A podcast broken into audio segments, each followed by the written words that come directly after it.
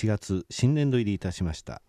えー、通常、えー、このコーナーでは IR で企業さんをご紹介するのですが、えー、趣向を変えまして、えー、この番組のスポンサーでもいらっしゃいます株式会社プロネクサス、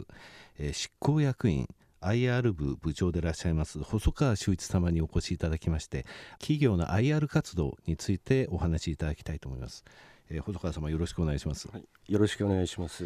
えー、細川部長とお呼びいたしますけど、はい、細川部長あの私の知ってる細川部長って日興証券でバリバリのアナリストでらっしゃいましたですよね、えー、現在はプロネクサスで企業の IR 活動のを啓蒙されているという、えー、お立場です、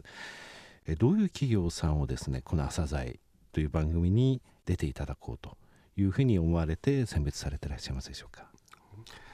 上場企業の経営者の役割っていうのは2つあると思ってるんですね。はい、で1つはやはりあの業績を大きく伸ばす。っていうこれはもう経営者のあのどの経営者でも果たすべき最大の役割だと思うんですけどももう一つの役割というのはその業績を適正に株価に反映させるという、はい、えー、そういう役割も上場企業の社長様であれば持ってるというふうに思います。はい。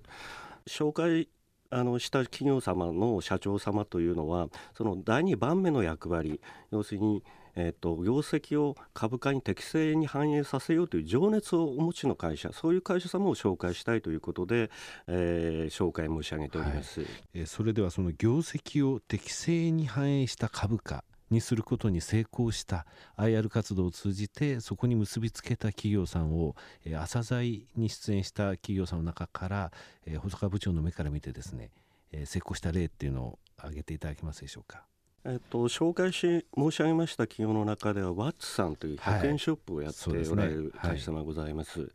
このワッツの社長様はですね情熱を持っていろいろな IR ツールでも工夫をなさって、えー、おられます。例えば、えー、株主通信のあの冒頭の挨拶ですけども、えーと、手書きで書いた直筆の挨拶を載せてるんですね、はい、ですからやはり自分のその持ってる情熱とかいうのを手書きの文章で表すというふうな情熱をお持ちですのでそういうところをぜひご協力したいということでご紹介申し上げたことになります、はい、えー、平岡社長ですよね。この番組でも非常に面白いお話お聞かせいただいたんですけれども、はい、100円ショップの業界4位なんですね、はい、4位なんですけれども、えー、徐々に業績が良くなっていってですね数年前から利益率とかそういったところではもう業界の中でトップクラスの中に入ってきて、小売全体の中でもそうなんですよね。であのおっしゃられたようにですねその活動が実を結んだといいますか、うん、あの外国の投信会社とかですね、うん、そういうところのそのこの頃その組入れ上位のところに入ってきてるんですよね、うん、えー、ワッツさんそうですね、はい、えー、その他には？他にはあのシードさんという会社がございます、はい、コンタクトレンズですね。はいあのこの社長様もですね非常に積極的にあの自分の会社の良さとかあのお考えをですね投資家の皆さんに分かっていただきたいということで積極的におやりになってられます。例えば、えーと、東証 IR フェスタとかいうイベントがございますんですけども、はい。はい、そのブースにですね社長自ら立ってですね来られてる投資家に自ら説明されてるんですね、ね、普通の会社様ですと、はい、IR 担当者にこう対応させるというふうな感じなんですけどもその意欲はですねやっぱり素晴らしいという具合に思いますね。でこの番組であの、はい、ブースにいますのでって社長言われたんで私見に行ったんですけども、はい、一人一人個人投資家とですねご対応されてました。はい、で IR フェスタの時に私もあのえー、指導さんお手伝い少しさせていただいたんですけれども、はい、当日にですね資料が1枚増えたんですよ。でその1枚増えた資料というのが、はい、キャッシュフローを使って、はい、えー、どうやって自分の会社があのキャッシュフローがあのこういうふうに潤沢になってきて、はい、でここ数年はそこの部分をその借金を返すことになりましたと、うん、で今年はこれぐらいそのフル稼働の状態なんで、はい、あの工場をですね生産ライン増やしたんですね、けど全然無理のないキャッシュフローなんだっていう部分を見せたこと、うん、それから EBITDA を使ったんですよ、うん、日本でですね EBITDA を使って説明される経営者っていうのは孫正義さんソフトバンクですね、はい、それとシードの浦壁社長だけなんですね、うん、それできれいにその EBITDA を使ってどれぐらいでこの会社の借金なくそうと思えばなくせる2年ぐらいなんですがそのことを明らかにしたんですね、はい、非常に驚きました、はい。シードさんにつきましては業績を適正に株価に反映することに成功したという印象ありますね。昨年3600社弱あります上場全企業の中でパフォーマンス19位なんですねそして16年ぶりに PBR も1倍を復活したということですね。社長を含めてその IR 活動が実を結んだと言えると思います。この番組をですねお聞きの個人投資家の皆様も、ホームページに入ってってくださいって散々言ってるんですね、それで IR のページに入ってどこを見るべきかあの部長の方より、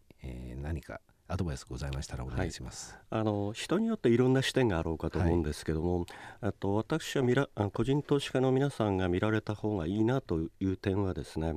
ホームページに出てる、えー、サイトの作りとか株主通信とかいろいろ掲載されてますけどもそこに気配りがあるかどうかという点が、はい、あの一つ見るべきポイントなんじゃないかなという具合に思ってるんですね、はい、IR というのは言葉を変えて言えば株式という商品のマーケティング活動なんですね、はい、ですからおそらくその会社様が扱ってる製品とかサービスのマーケティング活動においても非常に気配りのあるマーケティング活動をおやりになってるんじゃないかなと思うんですね。はい、ですからそういう株主にも気配りしている会社の、えー、そういう営業活動というのはやっぱりきっちりしたものになっておりますので、はい、えーと、やはり伸びてくるんじゃないかなという具合に思っております。はい、全く同感ですね、はい、私も2、3週間前の週刊現代で、はい、えー、松本大樹さんと対談の中で、いい企業の見つけ方っていうのはホームページに入る。で汚かったらもう出ていっちゃっていいと、はい、3600社あるんだから時間がないから、はい、それで IR のページに入っていってその細やかなところが分かるかどうかですね、そこに一生懸命その力を入れてるかってそれでいい企業というのは結構選別できますというお話をしたんですけども、それはあの合ってるというふうに 部長もお考ええあの本当にですねあのなんていうか需要者のことを考えない、はい、要するに IR の情報の受け取り手を考えないあのプレゼントか資料を作ってる会社意外に多いんですね。すね。自分が言いたいことだけ言うと、相手が何をあの聞きたがってるのかを考えずにですねあのやってもですねそれは決してよろしくないんじゃないかなという具合に思ってます。やはり、えーと、その事業者が知りたいことが何なのかということをちゃんとキャッチできるような経営者というのはやはりあの企業活動においてもきめ細かい企業活動をなさってるんではないかなというに常々思っております。あの以前の部長のお言葉なんですけどもね、うん、えー、情報の受け取り手っていうのは個人投資家とアナリスト機関投資家あるけれどもそれぞれ必要とした情報というのは違うと、はい、それに対応した情報発信をすることが必要だと、はい、IR においては、と言われましたそのことでございますね。はい、はい、で具体的にですねその例えば株主通信等を見て、はい、この会社この企業についてはあの部長の目から見てですね、はい。えー、いいなと思われる企業さんありましたら教えていただければと思います。大阪に富士住宅という会社様がございます。はい、はいでこの会社様はですね、うん、株主数をですね、えー、ともう何倍にも増やされて、えー、東証の個人株主拡大優秀企業を、はい、受賞した会社様なんですけども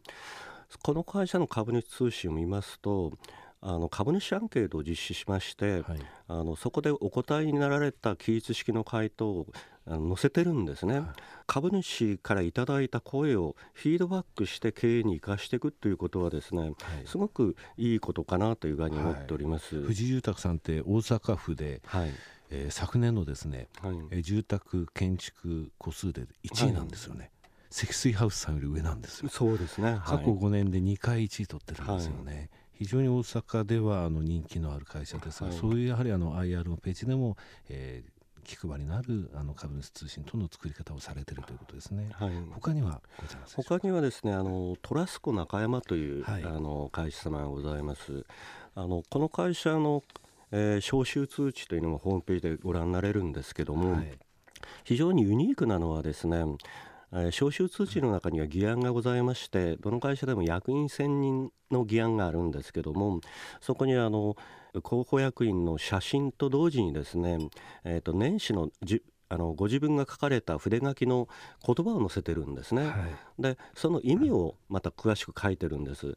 えーと、普通の会社様はそこまで、えー、やられてる会社様は割と少なくてですねやっぱりそこにその抱負とかいうのを見ることによってこの役員がどういうお考えを持ってるのかとか、はい。はい、性格とかがですね分かるわけですね、やっぱり選んでもらうからには自分がどういうふうな考えを持ってるのかということをですねやっぱりお知らせしてその上で選んでいただくというスタンスは非常に大事なことなんではないかなという具合に思っております。トラスコ中山さんも IR でよくお名前の出る企業さんですよね。非常にページ面白いですね、はい、はい、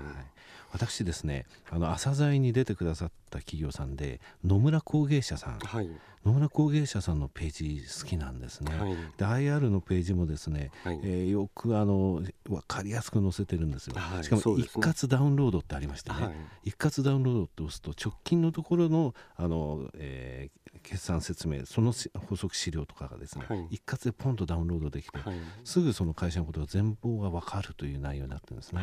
あの株主通信見ますとねあの会社やっぱり120年の歴史があって、はい、ただその四半期ごとに中期計画の中でこの1年はこの取り組みでこの3か月はこういうふうにこの会社は変わったっていうのが分かるようにできてて、はい、で後ろの方にディスプレイの歴史って言いましてねこの120年間のディスプレイの歴史を振り返ってるんですよ、はい、だその歴史の中にいてそして中期計画があってそしてこの3か月はどう何をやってどう変わってどういう収益なのかってきれいに分かるようになってるんですね、はい、歴史を感じさせる。えそしてあのクオリティの高いものを提供している、えー、そういう会社だっていうのが分かるんですね、はい、去年あの中国で12件ぐらい、はい、えー、案件があったけれども、クオリティの高いものはできないっていうので2件以外全部断ったんですね、ですので今中国に人を送ってるんですね、そのクオリティの高さっていうものその製品の高クオリティの高さっていうものはそれはやはり株主通信にも表れてるなと思ったんですね。はいそうです。あの野村工務所様についてはあの120周年の記念のアナリスト向けの説明会があったんですね、はい、で私あのちょっと出席させていただいたんですけども、はい、やっぱりあのディスプレイの歴史とかですね、はい、あの非常に単なる説明ではなくてやっぱり実物を見せてですねあのよくそのやっぱりあの言葉だけじゃなくて実物を見せて説明されててですね、はい、非常に面白い説明会でしたですね。はい、それではですね個人投資家は IR 企業の IR 活動をですねどのようにしてまあ利用っていいますか？どういうふうにして自分の投資に生かしていったらいいか？どういうふうにして見ていったらいいかっていう点につきまして何かアドバイスがございましたら。はい。